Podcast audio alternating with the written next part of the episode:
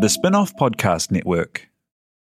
Are you making the most of your KiwiSaver investment? Generate is an award winning KiwiSaver provider with a track record of strong long term performance. Making a smart decision now could add tens of thousands of dollars by the time you reach retirement. Book a no obligation chat with a Generate KiwiSaver advisor today at generatekiwisaver.co.nz slash get advice. A copy of the product disclosure statement is available at generatekiwisaver.co.nz. The issuer of the scheme is Generate Investment Management Limited, and of course, past performance does not guarantee future returns. Ready to rediscover the joys of cycling? With over 300 kilometres of cycle paths across Tamaki Makaurau, jumping on your bike and going for a ride is such a fun way to discover the city from a different perspective. Cycling is getting more and more popular across Auckland, so now's a great time to join the hype and give cycling a go. Head to at.govt forward slash cycling to find your nearest cycleway today. The Real Pod is brought to you by our good friends at Nando's. They've got restaurants across Aotearoa, and if you order through the Nando's app, you can collect PERi-Perks points to redeem for delicious rewards. Hit nandos.co.nz to learn more and start earning.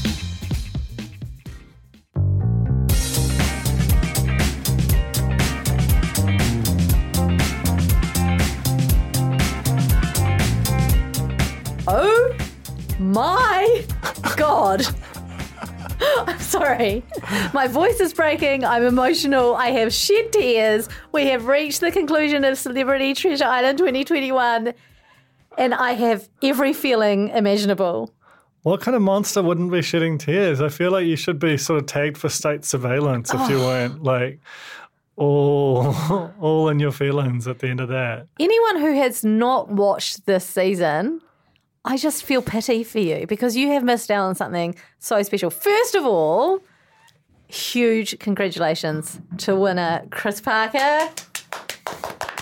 And in extremely exciting news, he's going to be joining us uh, a little bit later on in the podcast for Rui Chinwag. It's amazing. It's amazing. I like I, I didn't even allow myself to imagine him as the winner because it it didn't feel like it was set up that way. And so I was, and then, you know, as we'll discuss, the finale doesn't exactly, it's not like he cruised there. it wasn't a walk for him. So it really was just the, the, the way that it snuck up on you. Just perfect, perfect end to a perfect season. Really was. Okay, so I should introduce the show. So, welcome along to the Real Pod's real recap of Celebrity Treasure Island. This is our final episode for this season.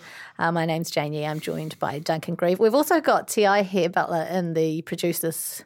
Uh, producer's seat, and he has been watching along. So you, we may hear from him throughout the episode. Um, so how this is going to roll is, as I mentioned, Chris will be joining us later, and we're going to try and hold it together in the meantime to kind of recap the main beats of this week. I know it's all over, and you've you, you know the result and you're fresh from the finale, but um, but there are a couple of things that we don't we, don't want to skim over. We want to make sure that we cover off because they are important elements of the show. We've They're, they're bits of the final week, which was which was fascinating in its own right. But I think there are also like, you know, without getting too too pre-fold on it, um, it's my other media podcasts, like and subscribe, etc. Like there are some big things about the the show which uh, I'm actually going to write about for the spin-off coming on Friday. That, that, are, that are like kind of significant beyond the show itself. I feel like like this will be remembered this season in a number of ways. Okay, before we get our CTI nerd on, just have to say a big thank you to Nando's, who are back on board as sponsors of the Real Pod. Thank you, Nando's. Make sure you download their app. You can, you can place your takeaway orders through. I think they've got their own delivery service imminently, and uh, yeah, no disrespect to the many fine intermediaries out there in the global economy, but you want every dollar going to Nando, right? Yes, yes. Because also, let's bear in mind, Nando do a lot of good things out in the community. But yeah, particularly in uh, in Africa, like there are there are a lot of, of mosquito nets that have been distributed. There are a lot of good jobs that have been made. So And locally, they do. They've been doing cans for chips. They've been, uh, you know, supporting the the city mission, the Auckland City Mission. So you know, worldwide, global. Go Nando's. Thank you very much. it's a lifestyle. It's a movement. Okay, so Monday night's ep. This is where uh, we had Lance in power once again, a, a position he's been very comfortable with throughout this whole season. for that- Drunk on power. drunk on power, except for that one moment where he he didn't want to be powerful anymore. But I think that was almost a, a, sort of a perfect exemplar of just how powerful he was. He was like, I'm bored of just all this Exactly. power. we started off before he got to pick the duos. We started off with this little weird interview situation, a kind of an Oprah esque sit down. It was like, it was like uh, after the after the final treasure, but before the final treasure. And I was kind of like, oh, this is going to be, this is filler, right? I was like, this is clearly filler. We've not got as much stuff going on now. But it was actually bloody heartwarming. It was. Buck. Buck, Buck and his shouting out to the rainbow community and just, I, Buck, I mean, man, for someone who was barely on screen for most of this season, really came into his own in those last few eps. There, there, there were there were quite a few characters. I mean, eh, characters, Candy and, and Edna too, uh, who were sort of somewhere between on a spectrum between not existing at all and villains out the first half, and everyone came home with a real like emotional load. It was beautiful. Something's turned though on Candy. Edna on her Insta stories this week revealed that Candy rifled through her personal belongings and read a clue. And then I think shared that clue around. I love that though. I mean that, but that's like going through someone's personal stuff.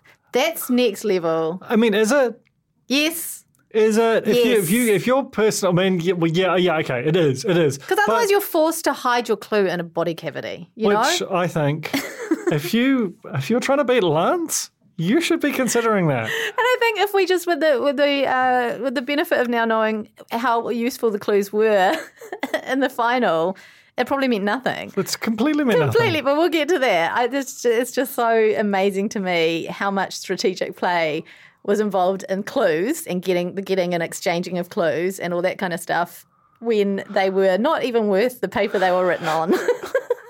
It's it's so funny, eh? Because it, they were so, yeah. Like the whole show really is about um, getting and sharing clues, and absolutely by the end you're like, oh, doesn't matter. Make the final. You've got a shot.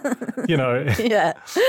Anyway, the other big thing that came out was actually not this week, it came at the end of last week. We forgot to mention it in last week's pod. Is that Candy is Buck's cousin in law. Buck is married to Candy's cousin. Maybe Candy and Buck were both trying to get out of moving, helping with the moving of the house. True, true. was team effort. I loved Candy and Buck's relationship. There are so many iconic duos out of this that, that you want to see like a, a spin-off, you'll pardon the pun, just just like a little half hour kind of where are they now? Like, Yeah. Like uh, basically I want to know because the, these friendships, like there's no way that the, the the sort of emotional bonds that were forged in this that we saw sort of just pouring out of everyone at the end. There's no way those are fake. What I really want to, I would love to see a sort of three months time, six months time, how many of those have just sort of fallen away and were a mm. product of the moment versus like Lance and Chris looks like a lifelong friendship. It's a lifelong friendship. I feel like I, you know, it, it's still going strong. Yeah. I believe there have been backyard picnics in level three. Well, we'll find out one. soon. We will We'll find, find out out soon. Uh, I agree, and I think that while we have a lot of documentaries and so on, that um, will give you a recap at the end and give you kind of a satisfactory roundup of where people are at now um, after filming. I think they need to start employing this for shows like Celebrity Treasure Island, where we got very invested in the relationships. And the final shots were great, them all rolling around in the treasure. But how good would it have been if the closing credits had like updates of Lance and Chris picnicking in the backyard and, you know? Well, have you seen, uh, like at the end of uh, Line of Duty, uh, one of my favourite things about that incredibly silly, incredibly fun show, which is, you know, the, the sort of English anti corruption police procedural for the three people in, in New Zealand who haven't seen it, is um, the, the way that at the end of the season, they kind of go into the future and tell you what happened to all the characters. You're like, these are made up characters. you the show ended when it did. Like you you you got a bit more story making up still to do. Did they just think they were, they were like, we were told right at the end there they weren't getting another season? They're like, we just need to flesh But out. every time, I mean, they're always going to get another season. This is the most successful show in history. It's just a Hang very. on. Are they. Oh, this is going off. We're going off piece. I- anyway, I, I we so- are Chris Parker yeah, we're a long, long way from home in the right now. reeds. But um, but I think that the other thing they could do, I'm just here- here's some free ideas, Warner Brothers. These aren't copyright. The spin-off is, uh, you know, like as a as a promo for the next season, you could just, you know, like have a, a little after the final rose, that, that iconic group a year on. You know, that's not going to cost a lot. Everyone wants to get together and talk about it. Like, I want to know everything. I want to get back there somehow. I'm scared though because so often I'm, so, I'm I'm so in on a show and then as soon as it's off air within a week I've forgotten everything about it. I'm hoping this is the one that's different. This one and The Apprentice Aotearoa, Yeah. different. Um, this is just not. I look back and think the final three in Celebrity Treasure, Treasure Island the last season. You had the Wiz. I mean, great concept. Sam Wallace, and who was the other one? No one knows the other one. Shane Cameron. Shane Cameron. Is it? Okay. It's just like I didn't uh, bless them all. Didn't care about a single one of them. Like, Three muscly boys.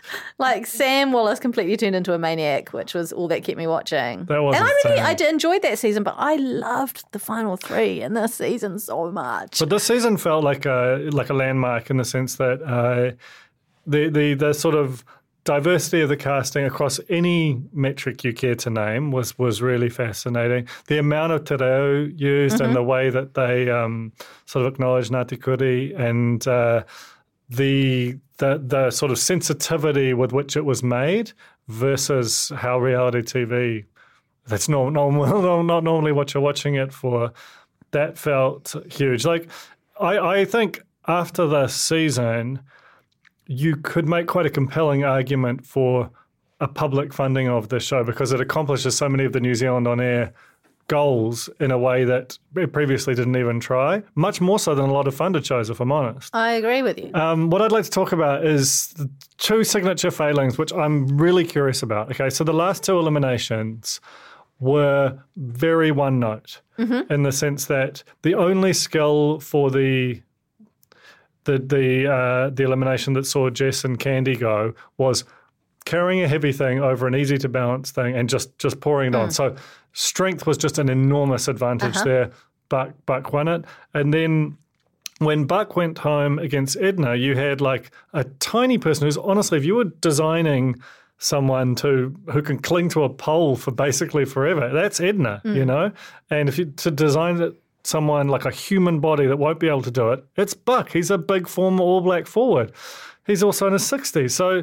Both of those were kind of non-events, and what I'm curious about is like, do you think that was just luck of the draw, or that that was producers engineering the finale they wanted?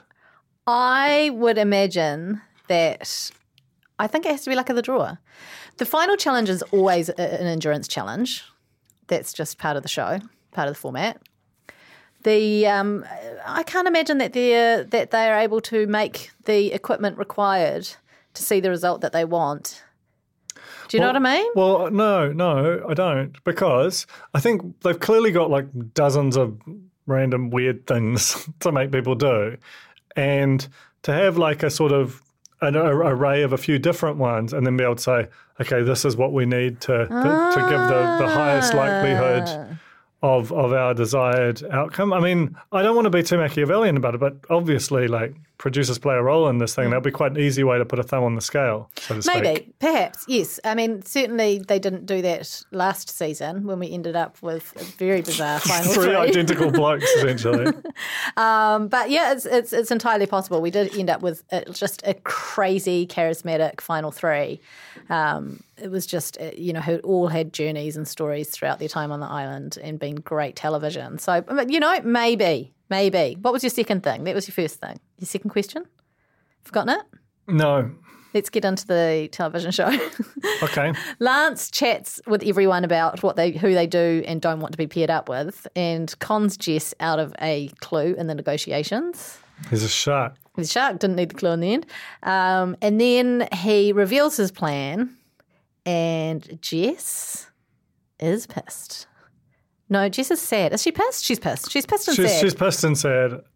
And yeah, we've never seen her um, affected like this. Like it feels like it fundamentally impacts her view of Lance and her view of the world. To be honest, Yeah. So I think she saw it as um, a, a personal kind of attack, which Lance explained it certainly wasn't. It was strategic, which anyone watching would know. But I think Jess is such a nice person that she would never do that to someone else and can't imagine why he would do that. I can't believe they took him at his word and he was like, Yeah, I'll pair Jess and Edna up. That's never going to happen.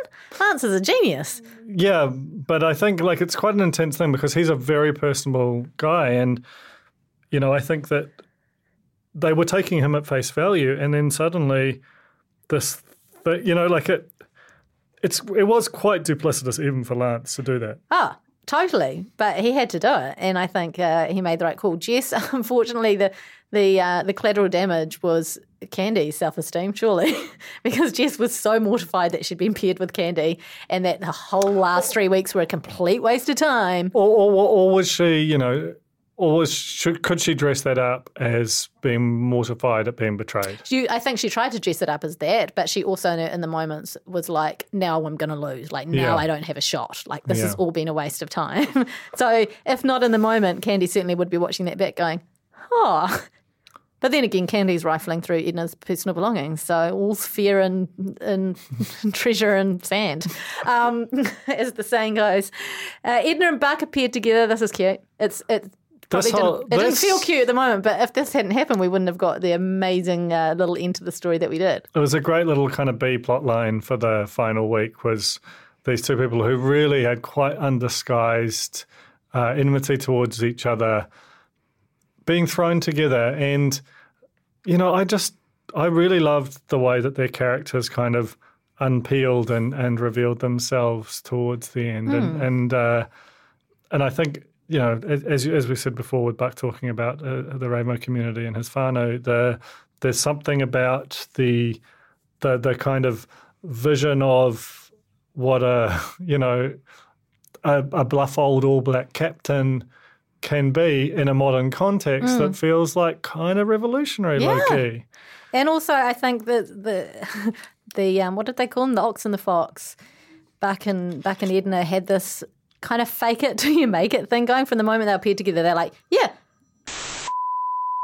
Kia ora koutou, Te Aihe here. Um, Jane has to step out for a moment to take a phone call. She does come back soon. In the meantime, here's me and Dunk. Was it not Candy and Buck who had the gave them the big telling off for being duplicitous and putting Candy up last minute? Yes. And then it was her who was rifling. Do you think that was she was rifling after that? I think that yes. Basically, my, my working theory, based on only having been told it about ten minutes ago, is that Candy very belatedly realised that there was a game, and then she was trying to figure out, oh, how do I play this? Ah, right. And she went too far. Yeah. Whereas if you kind of came into it with a sort of working knowledge of what games in this context are like, and Mm-hmm. and here are what the rules are, you'd know that that's not the one. You know, you betray people all the time, but Sure. you, you know there are these boundaries. And she was like, I, I guess this is okay. Clearly, it was like without any awareness of what makes for good television, and then yeah, what the defined lines of political um, deviance. Yeah, yeah, totally. And uh, and foolishly, she she didn't just search through anyone's. life. she'd search through Buck's belongings, all good. Buck's not going to go live and air her out. Yeah. Unfortunately, she went through this To the like person really who was going to be the most outspoken about it Precisely. after the after the fact. precisely. Yeah, Edna really Edna really did a 180 in my my opinion. I just could not stand her at the start of the series So Be- much. because of the way they dressed her up to be so antagonistic. But I wonder, like, I don't think that that was, I could be wrong. I don't think that that was a pure production decision to frame her that way. My, my theory of it is that she was very tightly wound. She didn't give a lot of herself. She's mm. used to operating around people who are broadly speaking like her. So to be around all these different personalities, away from all the kind of things she normally leans on, she just took a while to unclench and let herself be and let a sort of maybe an inner Edna out. This Yeah. is very charitable reading, but it, it feels like the the performance bears it out. No, that scans, and and it also feels like it kind of aligns with the timing of it and the timing of the endurance challenge against Richie, where she came back devastated and sort of actually broke and opened up about the fact that she was disappointed in herself, not only because of her own failing, but because of the fact she didn't bring home the bacon for the team, which was like finally letting them in and finally letting them see that she's actually quite a cool person. Yeah, I think I think that's that's dead right. That is the sort of year zero of the or the rebirth of Edna. Um, because yeah, it's funny, yeah, because because like the gap between. I mean, I don't, I don't follow her on social, and I only watched a little bit of Boss Babes. But my sense is that the Edna that we saw around the start of the show was very much the Edna that she puts out into the world, hmm. and it's to the show's credit that there was just no nowhere to hide, and and it obviously had the you know number of people, not least Chris, had Yeah. revelations about themselves on the show, and I think Edna is one of them. Um, same with Buck. Like that. That's basically why I was charming. The game's sort of who cares, but it was the fact that they were in this alien environment, genuinely discovering things about one another that made it such a revelation. ostensibly for a charitable cause as well, which is like the icing on the cake of it all is that Chris, the entire time, was trumpeting the cause for Rainbow Youth. Yeah, I, the- I mean, I was honestly right the way through, somewhat cynical about the charitable cause thing. Like they, they were all obviously they all had very genuine reasons to want things for the charity, but it seemed like something that you figure out right at the end, Sure. rather than the whole raison d'être of the show. But Chris, the you could tell that when he was like just hopelessly behind, hopelessly lost. You know, there's that that great line he had about um, you know, his perseverance, that was the, the thing that he went, the well that he went back to. And that was basically a cipher for his own sort of teenage self, you know, him having to go back to the, to, and, and just wanting to be able to, from his current position of fame and confidence, to go back and take that sort of small, frightened um, kid in, in Christchurch and, and uh, you know, rescue him. Scientists are leading the conversations about the future of Aotearoa and the biggest challenges of our time our land, ocean, and climate, our physical and mental well being, our food health. It's never been more important to understand science. At the University of Otago, you'll study alongside world renowned experts and researchers. Explore your postgraduate options now. He heringa tangata, he tūhura kōrero.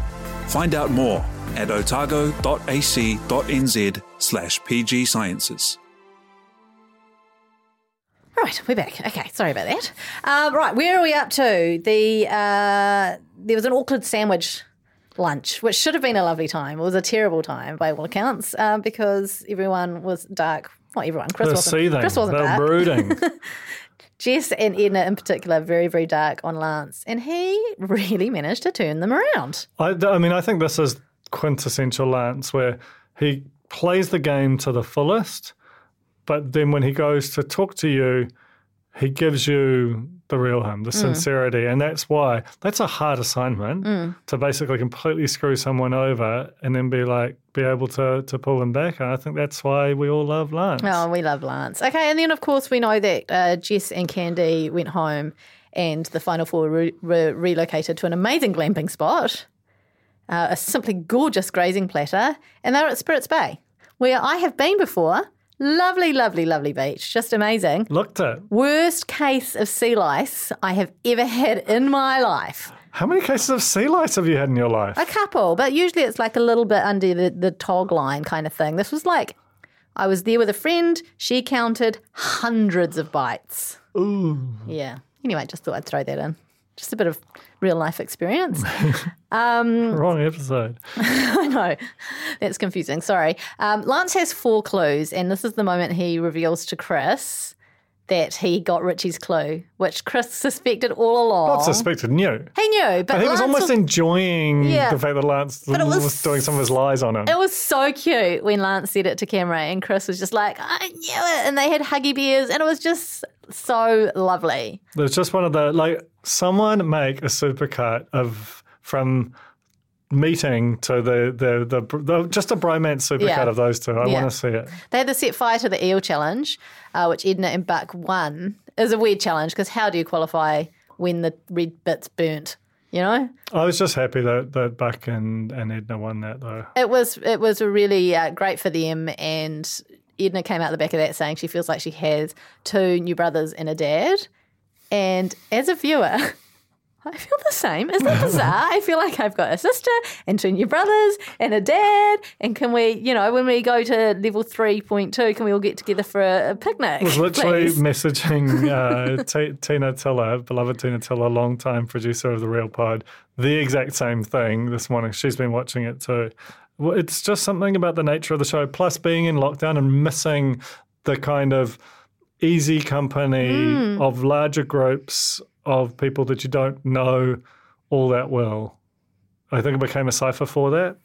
So that challenge was for one of the useless clues, and then they had an individual challenge, but the first pair to complete it would win, and it was a balls in the maze type thing. And um, this is one where we Buck take to fall, and Shizzo just yells out, "Oh fuck!" And I just leave it, and I just beautifully just left in. it's so great, but he was fine, obviously. Chris and Lance, convincing win. Uh, and then Edna's feeling very emotional. She's got the weight of all Wahine the world over on her shoulders. Um, but very strong lady, so I feel like she can, if anyone can handle it, she can. Yeah. And uh, and then there was a beautiful exchange between Edna and Buck, um, where he said, you know, she's got heaps of potential. Her refuges will be smoothed out in time, and it was just lovely, just was. lovely. It was beautiful. And then uh, the aforementioned pole pole hold, which Yeah. I again I was like, I really want to do that because I do not. well, what what Buck ended up doing with the the sort of the wraparound koala, I was like, I feel like he should have done a combo of that, like the gripping with the feet, koala at the top, and then sw- just just sort of switch them a bit more. But I think um, the switching up is where maybe it the becomes, switch is where you you go wrong. almost want to go rigid in the position that you're in and just stay there, and then you Just the rest zone is all just mental tenacity, you know. But the problem is, like, like I said, Edna, Edna's Sarah Connor in Terminator. you know, like she was just built to do that one specific thing, and and Bucky had no shot. Yeah, I don't think Buck really was that worried about winning. I just definitely wasn't hungry for the win of the total competition like everyone else. I mean, in his post-match interview, like he's the top four. Everyone else prior has been like, "It's been an amazing experience. I've learned so much about." He's he's just like, "Yeah, it's a bit of fun, Just a game. just a game." And then uh, he was like, "Oh, I'm just not very emotional. I was emotional one day, and it was when we won the World Cup." I loved that line so much. Hey, one, you know, like, and it didn't feel like he was just talking about after one game. It was just like at any point in my life. Oh, totally. Yeah. There's been one time where I felt something other than just uh, stoic, yeah. and it was when we won the World Cup. Anyway, uh, he hands his clues all over to Edna. Again, what's the point? And we get to the final. One more tiny thing. Yes. I loved, loved, loved when uh, Buck was doing his, his exit interview with Chizzo, and uh, they, they were going on as they do about him being the oldest participant ever, and he was like, "Oh, I'd come back again with with just the oldies," and I was like, "That- you know Great how- show. I'm a great show." I've been pitching this, you know, my, my uh, last shot at love reality show, which is like set in arrest time. It's a bachelor, but in arrest time. I don't know why no one is doing reality shows with just heaps of old people. Like they're the last ones watching linear, and I would watch the shit out of it. They were doing. They they were supposed. To, they were casting at one point for a US seniors batch. I don't know what happened to that. Like they they you know they were taking applications. I want it. I also want um, old celebrity Treasure Island. Yeah. Very chill, very tranquil. Like Buck's the youngest. He's the he's the floor, not the ceiling of age. Make it happen. I, I love, uh, I want to be on this show, but also I don't ever want to do an endurance challenge and I don't want to have to poo in a cave. But aside from that, I'm, I'm in, you know? well, I mean, what, to be fair, we're in the upper half of the demo right now. Maybe Yeah. we can be on We old just- celebrity. just- well, you're you're actually hold- actual an old celebrity. We just uh, have to hold on for Just a few more years and we're there. Okay, anyway, Candy had a dream that Chris won. Um, excuse me, clairvoyant. And then he spent eight hours dreaming that he hit the hit the chest with a spade. Um, and that's how that's how he starts off his day, thinking, you know what, I might just bloody win this. not going to tell you what happens yet. they uh, they head off to to the challenges, and this is something very much set up. These three challenges or tasks, as they call them, very much set up for physical prowess. I feel like this whole thing was, you know, if, if you were fit and strong, you had the advantage. Apart from the the word unscramble, But even the word unscramble was. It, it wasn't a classic puzzle in the sense No. that like you could see patterns. It was, the advantage was if you got there first, right, and had the time. and you also by then you'd done two physical challenges and then had a third big run afterwards. so yeah. it was very much weighted in favour of of Lance and Edna. And even like to be honest, watching Chris do, I was surprised he ever finished the the ball on a placard thing. Lance's ball was oddly sticky. I wonder if there was Yeah. like a little flat patch or something. I think if when we talk to Chris, we'll learn about the Oh. I I, think he talked on our Insta Live about like little divots in the balls and that kind of thing. yeah. Um, how that the fact that they had to do ITMs in the moment interviews during the challenge is blows my mind. I would refuse. I'd be like, "Are you kidding me? I'm already half an hour behind those They were very good ITMs. They Very good. ITMs. So anyway, Chris is just so badly out the back that you he almost is functioning as comic relief at this Yeah. point between the real competition. He's he's wildly behind, and then even when he finally makes it to the place. He, for some reason, just sprints off in the wrong direction. they just hear, you hear this kind of guy thrashing through the jungle, yelling like miles away. Chris is not in the final. Like, No, no. His self talk was adorable. His talking to that little ball Oh was adorable. God. And I think it says a lot for like mindfulness and kind of keeping in the moment and keeping calm. It's just like chatting to yourself. He made he never gave up. Chris, Chris, Chris's self talk should be like a man, like like that. That is just. I, I don't know what to say about that. I want to listen. I want to have him on Spotify, self talking to me whenever I'm feeling low. It was just so beautiful and so effective. Oh, I mean, that's an absolutely a possible a possible revenue stream now that he is as big a star as he is going to be at the back of this. Um, okay, they in the shack, as we found out, the clues were useless. You could literally just rifle through things. It's not even like three specific bits of map you can get. There were like so many opportunities to map get for map. days. And then uh, th- then they just start digging in the same area where, where Lance has already found the X without without even needing the map. And there isn't really like it's not like the the the yeah you don't need you don't need the map. And the thing is, right from the start, you're going that kind of matted Yeah. wild grass. You, there's just no way that they've been up there long enough to, to regrow that. And and Edna even sort of figures that out a bit at the start. But they exhaust themselves on Hmm. it, and then Chris just comes up. And this is the one bit where, like, brain over brawn, somewhat. It's just like I'm just going to find anywhere it could possibly yeah, be. anyway, that looks like it might have been dug up in the last 48 hours, you know? And he, oh, that sound that when he hits it, and you think, is this real? Like, did they get this finale? Like, imagine if you were production sort of watching this back, just going, no. I think production knew all along. I think that this finale, and it always is made up to be like this, that it doesn't really matter how far behind you get. That last search of the treasure, the map is not very exact. So there's a really good chance that everyone's going to be end up just digging, and it's a game of chance by that point. Anyway, Anyway, Chris, was- Chris won. They rolled around in the money. They all wept. I wept. It was just so beautiful. Lance helped him pull it out. He was so proud of Chris, and Edna had a big grin on her face, and it just. No one seemed disappointed at what happened. You know, no one was bummed out that they didn't win because they had been on this journey together. we all have. Let's get him in. Let's get him in. I don't even know how to start this. I'm so jazzed up. I'm so excited. I've been a ball of emotion. Chris Parker, winner of Celebrity Treasure Island 2021.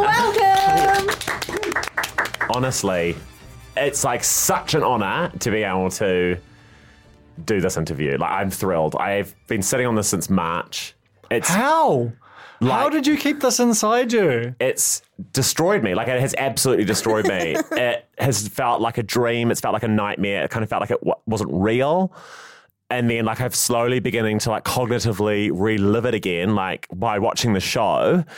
And, you know, and I, yeah, just to be able to finally talk about it and be able to kind of, I don't know, like emotionally process it. Like it's taken me so long to be able to do that because it's just, it's been a whirlwind. Like eh, this whole experience is a mixture of like a personal experience of like a life changing kind of celebrity school camp and having to make a TV show. And you always find the juxtaposition of those two things. So, like having won it, it was like, woohoo! And then it was like, okay, pickups.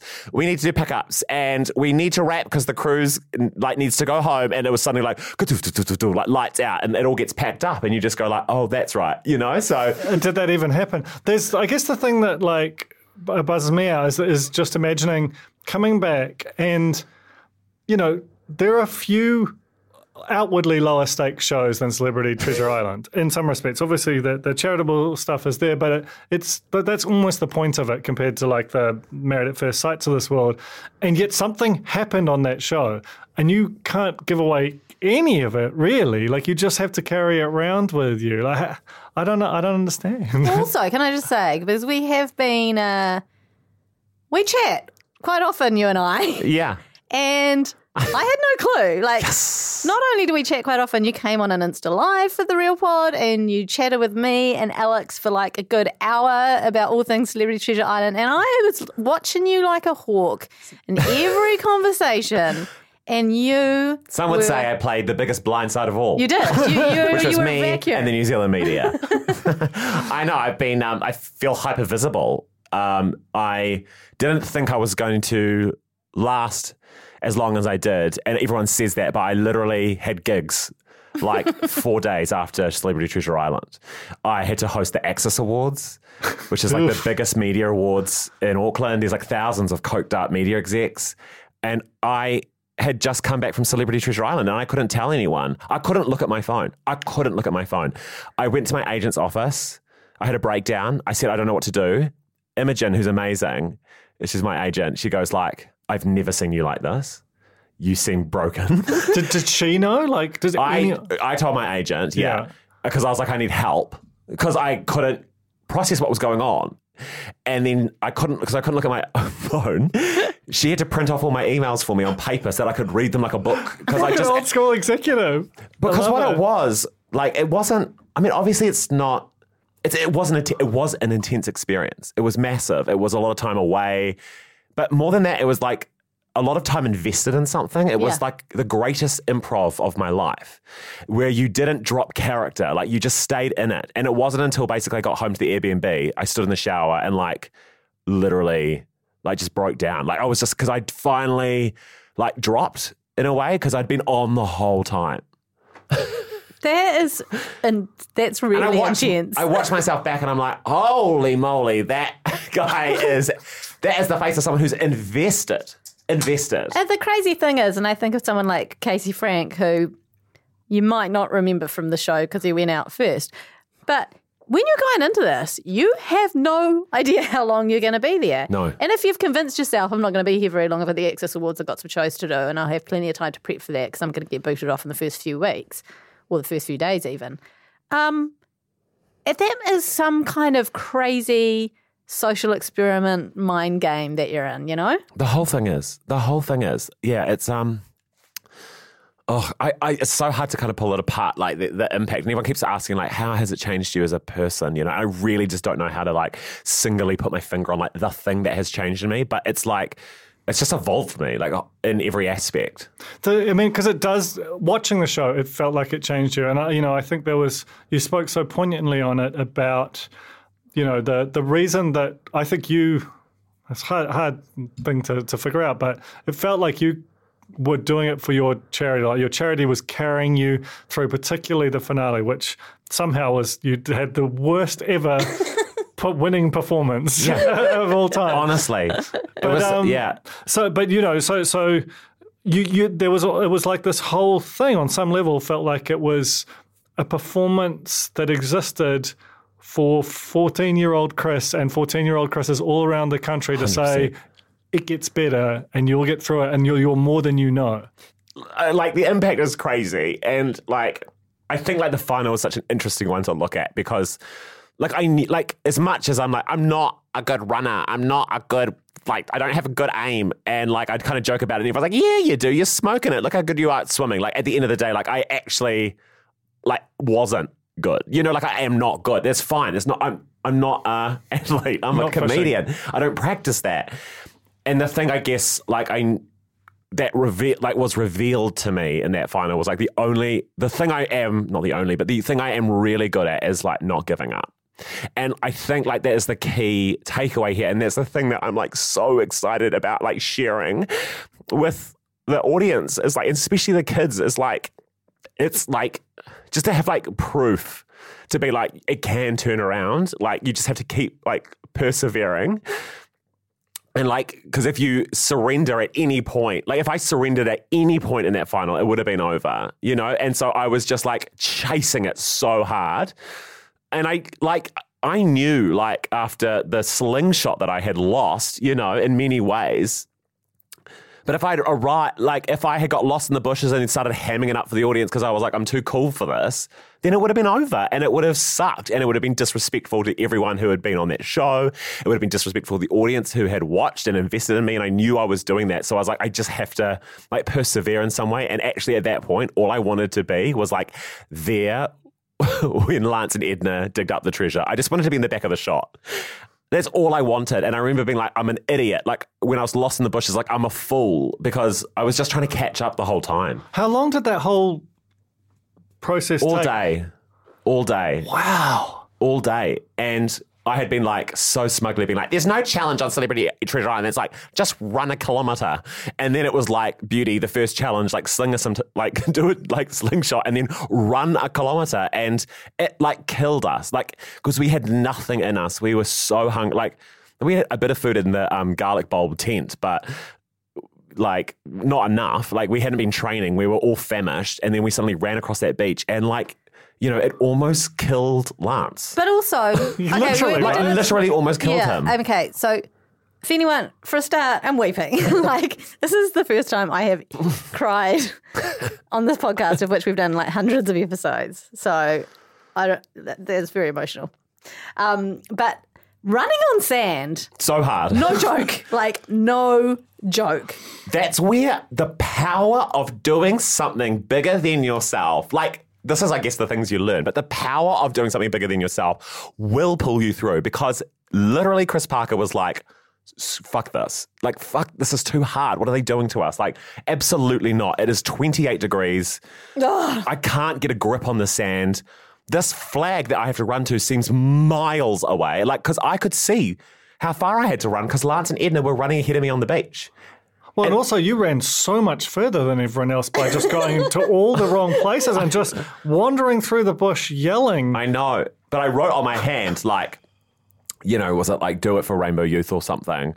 And it was just the thing that I would like look back at and just be like, okay, this is just more than you. Like you just have to put your ego aside and just like rise up to something beyond you. And it was, it was the thing that just like stopped me from giving up, which is so corny, It's but not so real. We love corny. We love corny things, as you it. as you well and truly know. But I have to say that I know you were doing this for for Rainbow Youth, and obviously you had your own, you know, journey in that.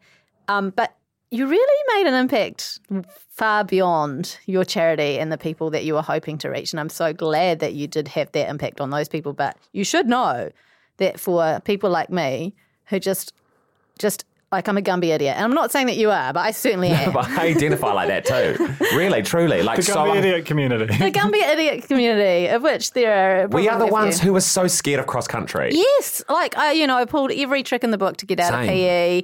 Always very intimidated by anyone who could do anything remotely skillful physically, and like my, I feel like my only skill is being able to yabber on a bit, you know. And um, and so you have given me hope. It's so. I mean, I don't know if it made the. edit. I haven't seen the episode yet. Like we're what we're obviously recording this. Before. You've seen it, but I haven't. yes, Um, but it was my weird knowledge of weeds that got me through. I don't know if It's not in the edit. okay. No, You're- no, it's it's where, where you said about the grass that grows at your house. the ku, the kikuyu. that's the same. That's Mm, the, yeah, but I don't. I don't think we get the, the weeds of the weeds. Do you know what We I don't get the weeds of the weeds. You said I have this grass that grows at my house. It is like there's no way this has just happened recently. like we all arrive in that spot, and Lance is no, you make it sound like you all arrived at the same time, no. which is certainly not what I was eleven minutes twenty two. That's how long I had to wait. we had no idea watching. Really, it seems like hours. It seemed like a really long Beautiful. time. Felt like the sun was setting. The setting. magic of television. So It's still a long time. though. basically Yeah, the it way seemed like I mean three this hours. could be like huge spoilers, but I mean obviously the you know, there's priorities for the show. So like the first priority is to film the TV show they really like, but and make it fair. But like otherwise it's ridiculous. So you know, you, there are checkpoints along the way where they stop and repo and stuff, and it's Mm-hmm. all done by stopwatch. So you kind of always know you're three minutes fifty-five but behind. Right. You're six minutes eighty behind, whatever. You know, at eighty. Uh, and so I, I was standing. We got to the final point and my final checkpoint, and it was like Lance got to run off, and then Edna had to wait like two minutes, whatever, and then I had to wait eleven minutes twenty two. eleven minutes twenty two. And I was standing on the beach, holding my spade, looking at the production coordinator, and she's like, "You could still do it." Like- and she knew. She knew, and she's like, "You could still do it." And she's kind of looking at me, just like kind of shaking her head, and she's like, and then she goes, "It's a lucky number," and then she's like counting down, and I'm just going like, "Please, please, please, Lance, I have not have found the treasure yet," and I get to run over. But because I ran in so fast, I just didn't get to get a lay of the land. Like I just didn't know where I was. So I was like in, like open, like go into the fastest escape room of my mind, just like furiously touching objects to find maps, and then um, thinking still that I needed ten pieces of the map, or I didn't know that you only needed three, and all that wheeling and dealing was for nothing. but to Nothing. Because the clues, crazy. you could literally just walk in there and just start lifting things up, and you're going to find the three bits. you need. Absolutely, yeah. So I was like, you know, just furiously touching stuff, and then I got my three pieces of the map, and it all kind of cohesively went together. And then, but you have no sense of this map, like how big the distance is. It could be. We met- never got to look at the map as viewers. I've got it here. What? I know how much you guys love this stuff. so, Oh, This is absolutely just mind blowing. so here are the pieces. They're nothing. They're little Here bits the of pieces. fabric, and my blood is on this. This is insane. And so we had to kind of put these together. Um, you know, and so you just look at that and you're like, I have no idea. I don't Yeah, even know there's where. no scale on it. There's I don't no know where orientation I am. on it. No, and so I, I ran way too far, and then I had to run back. And then luckily, when I'm back in time, it Lance has dug up the entire thing. He's dug it all up. It's, there's just soil everywhere, and Edna's kind of there, and I see them still digging, and I'm like, we always talk about like there's always a chance to catch up in this game. yeah. And I was like, once we reached the soil and everyone's digging, everything else didn't matter. Like it didn't matter how far No. behind I was because now it's an even race. So I would argue it's uh, potentially clever, very clever planning by production to make it so that the Yes. last thing you have to do is It's almost also almost not an even race because they're fresh out of ideas and they're gassed. yeah, but he's gassed from running. Yeah, yeah, but I feel like coming with fresh eyes Northland. and the adrenaline of I'm I'm still in this is like almost a weird. We all advantage. dug. and in a, for you so know long. a knowledge of weeds long? also.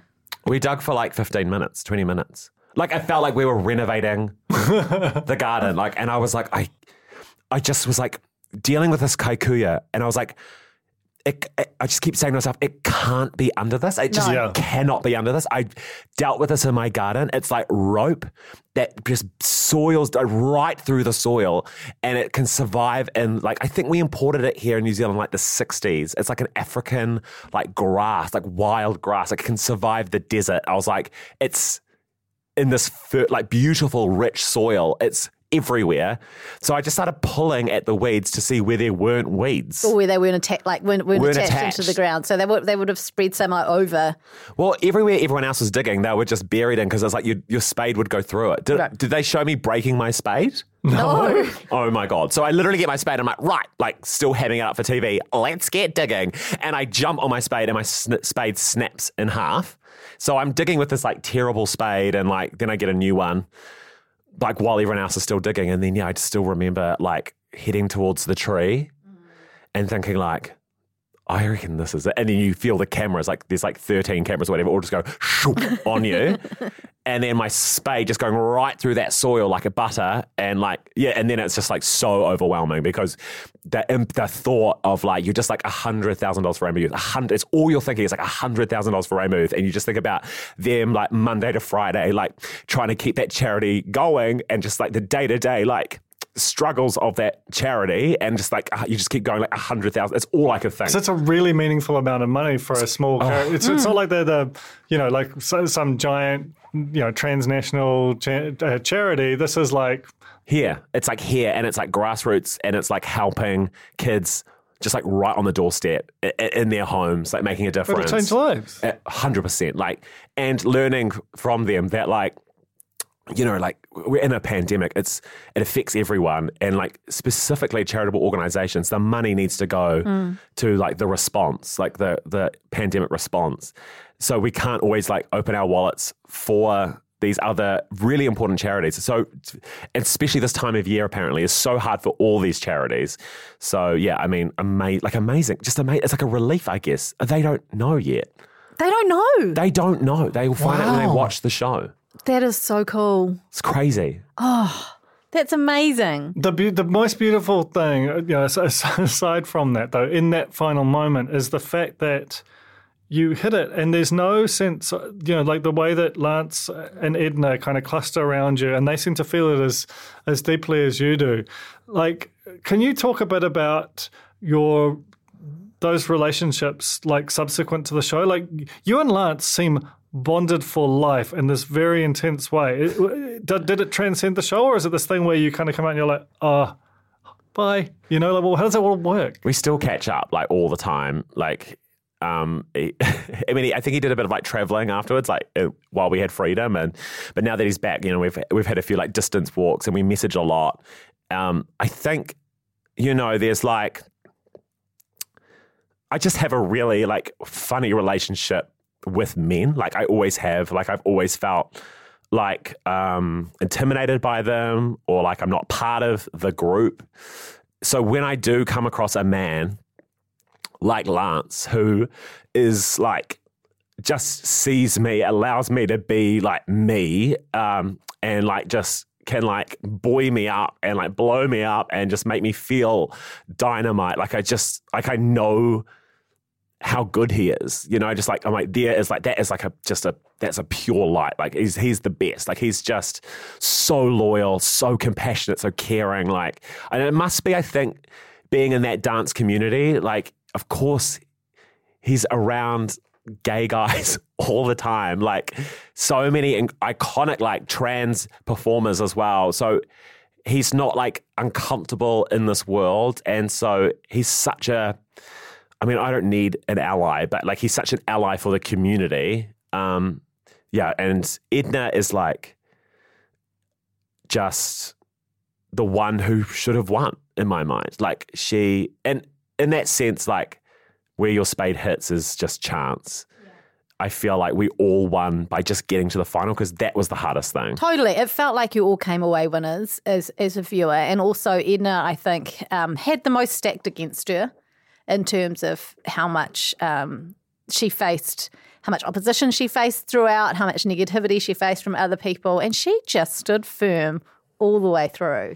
and it's like it's just like so fierce and strong and honest and like just so inspiring like it, i think she probably had the biggest impact on everyone on the show because a lot of the women are like just going to be more like edna you know like you'd hear like bryn Yeah. talk about that and kim talk about it and I was exactly the same. Just like you've got to like deal with conflict the way that Edna deals with it, which is like get it out in front of people and then like and solve it fast. Like she mm. doesn't fester on stuff. She just mm. kind of moves beyond it. Mm. Um, she's so yeah, she's so incredible. I'm so glad like we got to see all of her because I think it's really important for New Zealanders to see women like that, Yeah. and what they are actually capable of, rather than just like putting them in a box as like a influencer, which she's not. She's like a businesswoman, you know? Yeah. The whole thing, the whole, the whole casting of the show, we were just reflecting on it before you, you started. Like, it felt like we got this much more sort of diverse and textured and interesting vision of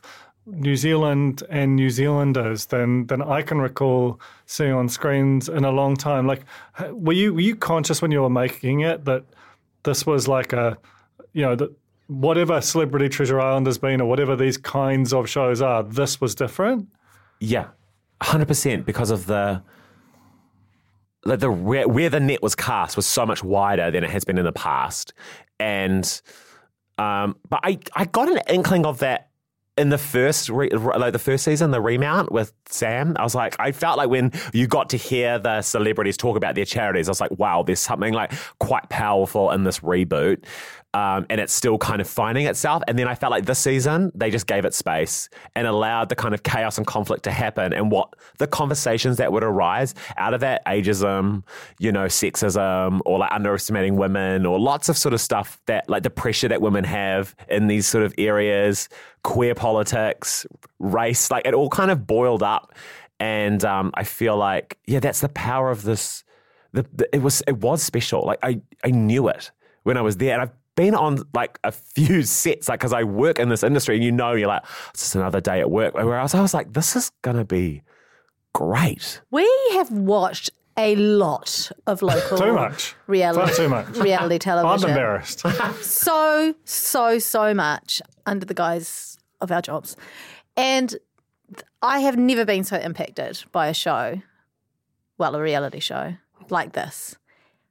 And I know we kind of we say that at the end of every season of a show that we really enjoy, but I mean it this time. Well, no, I think that uh, you know, like the the Apprentice Aotearoa had little elements of, of that for sure, and was just a very entertaining and well made product. This is a category difference Yeah. because it had these sort of, you know, just all of this big emotional, some of the. You know the big conversations that that you, you were just referring to that, that this country is sort of having in this sort of unstructured way at the moment, and even even seeing Buck Shelford, who opens the show just as this taciturn guy who seems like he's just got on the wrong bus kind of thing. And by the end, he's talking about the rainbow community and his whānau. And then you're like, that's an all black captain. That's something that all of this kind of middle New Zealand, quote unquote, sort of sees. And if they can see him be embracing that community, maybe they can sort of let go of a bit of their stuff as well. because this is prime time and i think that's the thing that's not lost on me now like I, I exist in the echo chamber i know the echo chamber well and i'm tired of the echo chamber because it feels like you're never going to make any progress whereas to hit the mainstream in this way and it's it can be clunky, but I'm like the power of it. Like that's where we make the change. And I've always thought that. Like even like writing for Jono and Ben, I was like, little do these little shits know, like the audience, that it's like two gay men who are writing this series now. Like it's that's where we can begin to have that influence, and hopefully we can just keep moving forward with it in this space now that people trust it. You know, and if uh, I'm so glad like New Zealand has got on board with the series and like embraced it in a way that there's like kind of been no cultural pop cultural cr- cringe with it. God, no. And it's rated its ass off. Yeah. Like 290,000 an episode on linear alone. Like, this is It's a big number. It's huge. And I put that down to the cast. Like, I'm so proud of us, all 21 of us as a cast, because it involves like you are the scriptwriter, you are the director of your own story every day, and it's up to you to throw yourself in there, create story, open yourself up, be vulnerable, be funny, like do whatever. You've got the power. Like if you want a quiet day on set, then you could just sulk, hide in the back, whatever. But if you want to create TV, then you throw yourself in there, and everyone did. Like everyone did. Everyone was willing to do that, um, and so holy, like it made such great TV. It was such a superbly cast show. I mean, we, and you know, in terms of the finale, the three of you, I was so happy for any one of you to win, which I feel like I've never been in that situation before because I knew you all supported each other as well, that no one was going to be left disappointed. When you speak of your friendship with Lance, and um, it, it, it reminds me of my friendship with Alex. That's what makes me think of is that like Alex is my Lance or my Chris. I'm not sure who I am in that, in that dynamic. But you know, when we first met, I was just an old lady and she was just a young thing, and we shouldn't have gotten on, but we do, and it's just she's so special to me. Anyway, I'm Buck in that. this is Buck. Chris, we have um, we're out of time, and you you are going to be having an extremely busy night and day tomorrow, and Far out Don't forget us. please don't forget us. Thank you. F- for the hat. Chris has gifted the museum The iconic hat. the iconic. Here's why. Because, and this is like one final thing. It's Wait, been- wait, it's the peach hat with the with the flaps. the flat hat, yeah. Because, like, there has been no drop of cynicism in this podcast and this community. Like, and I think we are so cynical as a country often. Like, it's where our comedy kind of lies a little bit cynicism and like it is so brave to be earnest and sincere. I like live in that kind of space all the time. And so like yeah i just wanted to be like see that reflect it back. You can have that. Um, and i just want to be like thank you guys so much for the power rankings the podcast the fandom. Like it's it's so important because it, it means we can just keep moving forward like as well it's not really about like us being feeling famous. It's more about I care more about like our ecosystem, our arts ecosystem, like th- that is thriving and that we have like shows that we're proud of and that we keep watching. Beautiful. It's beautiful. One last thought. When we get to level 3.2 and can have 25 person barbecues from different um, different bubbles, that's that's 24 contestants Oh yeah. and three members of the Real Pod team and one producer, right? Perfect. I mean, that's 25. That's all I'm saying. I just put it out there. Thank you so much, Chris, for coming Thanks, in. You're amazing. Congratulations. Such an earnest pod. I'm clearly in my earnest space right now. That's okay. We need what we that. do, we yeah. love it. We're a very, very serious, earnest podcast, as you know. No, thank we're, you. we're very comfortable being emo. Yeah. Thank, Yeah. thank you for sharing and thank you for being vulnerable and opening up to us. Thank all your castmates when you next see them. And thank you, Te Aihe, for recording. Thank you to Nando's for sponsoring this podcast. And uh, thanks, Dunk. Thanks, Dunk, for going on the journey with me. Thanks, Uncle Buck. Let's close the chest for good.